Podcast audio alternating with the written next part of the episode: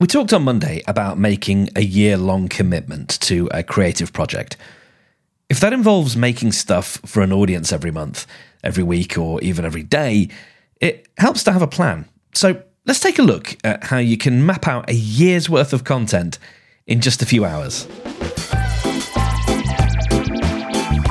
Welcome to Morning Creative. I'm Mark Steadman, and this is the daily podcast to help you, the creative freelancer, make a living from your own art. Now, in the early 90s, Spanish TV witnessed a weird showdown between two rival channels. Commercial TV hadn't uh, been around for that long at the time, and the landscape was really hotly, kind of viciously competitive. One night, um, about 10 minutes through showing a film, screens went dark. There was a beat of silence. And then a completely different film started from scratch. In the broadcast gallery of the station, we'll call it Channel 1, someone had checked what was being broadcast on another channel, uh, which we'll call Channel 2. What they found was a hotly anticipated blockbuster film had started on Channel 2, which they did not know was going to happen. So Channel 1 just decided to abandon what they were showing and put something else on so they could try and nab the viewers from Channel 2. Now, in grown up TV landscapes, this doesn't happen. Um, what they do instead is they plan in advance. That means they can tell people what's coming up.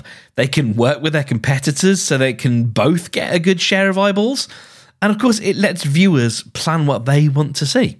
Now, obviously, nowadays, Spanish TV has settled down a little bit, um, at least in terms of schedules, but most TV stations plan a year in advance. That doesn't mean every hour or every day, even, is planned out, but they work in blocks. That means they can plan around big tentpole events like sporting events, religious holidays, civic things like coronations and, and that kind of stuff. And of course, listings do change. So there's flexibility. Sometimes sporting events overrun, sometimes there are unexpected things. But even those unexpected things are somewhat planned for.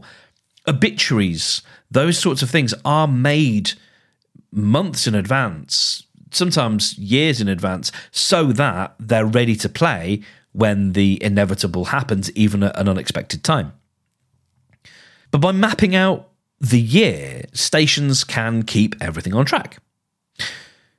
Now, you're not a TV station. You don't have to fill that kind of schedule. But if you're making stuff for an audience, you do have a similar opportunity here you know, maybe you're making a podcast, you're drawing a web comic, writing a newsletter, something that you do regularly, that, that you want to show up on a regular schedule. You want to be there every day, every week, every month, whatever it is. So, what happens when you get to publishing day and you don't have any ideas? If that happens, and if you're busy, if you're stressed, if it's at the end of the day, if it's the last thing you get to do, then chances are that ideation process which can take some time, that's kind of going to go out the window and you're just not going to have the energy for it. A bit of planning now can save you a lot of stress later. So, how do we actually do you know all of this planning? Well, we can start off by picking a way to split the year into themes. You can have as many themes as feels right for you, but it's helpful to split the year into equal parts. So, Morning Creative, for example, is split into three seasons. Each season is made up of four months, which is, I know, the sort of the opposite of how it works in, uh, at least in the West. Um, now, each season reflects how we think about our creative work, our creative practice. So, the first season is about planning, the next is about execution, and then the last is about reflection. And then each season, like I said, is divided up into months. And so, with each month, there is a different keyword. This month, the keyword is commitment. Next month, it's connection. I'm not going to necessarily always be explicit about what those keywords are, but they're ways to help me shape the content and be able to provide something that is valuable throughout the throughout the year, thinking about where we might be sort of psychologically, perhaps even spiritually, based on the year cycle. So I can use the calendar to plan content around things like international days. You know, uh, uh, I've got one coming up. Um, there was one in the diary about International Braille Day, but I've since moved that because there's a broader accessibility day. So that's a day where I'll talk about accessible uh, content and that kind of stuff. Um, I can think about end of season reflections. So when we come to the end of a season, I can look back and go, okay, what are the key things that we've learned here? And that's a great way of getting an extra day's worth of free content, if you like, because that's not another episode I have to write if I'm just sort of looking back, reflecting, and thinking about what I've learned. And there's other milestones that I can plan around as well, like reaching 100 episodes or uh, having made so many minutes worth of content, that kind of thing. So with each theme, I'm thinking about what you and I might want to know, again, based on where we are in our sort of yearly cycle. I'll be thinking about what we're struggling with um, and, and what we want to plan for as well. So, so that, in, in a sense, is taking a cue from nature, dividing the year up into seasons.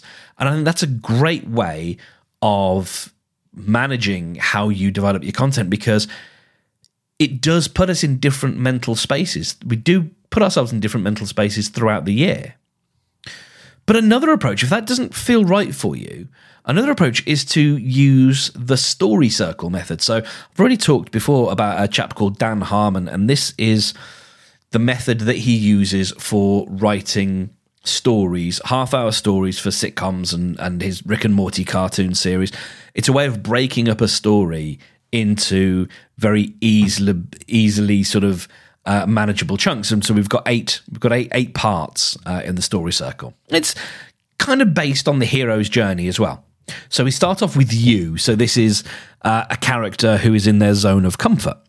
We then move on to need. So yes, the, the character's comfortable, but they need something in segment three, they go, so they enter an unfamiliar situation to go and search for the thing that they want.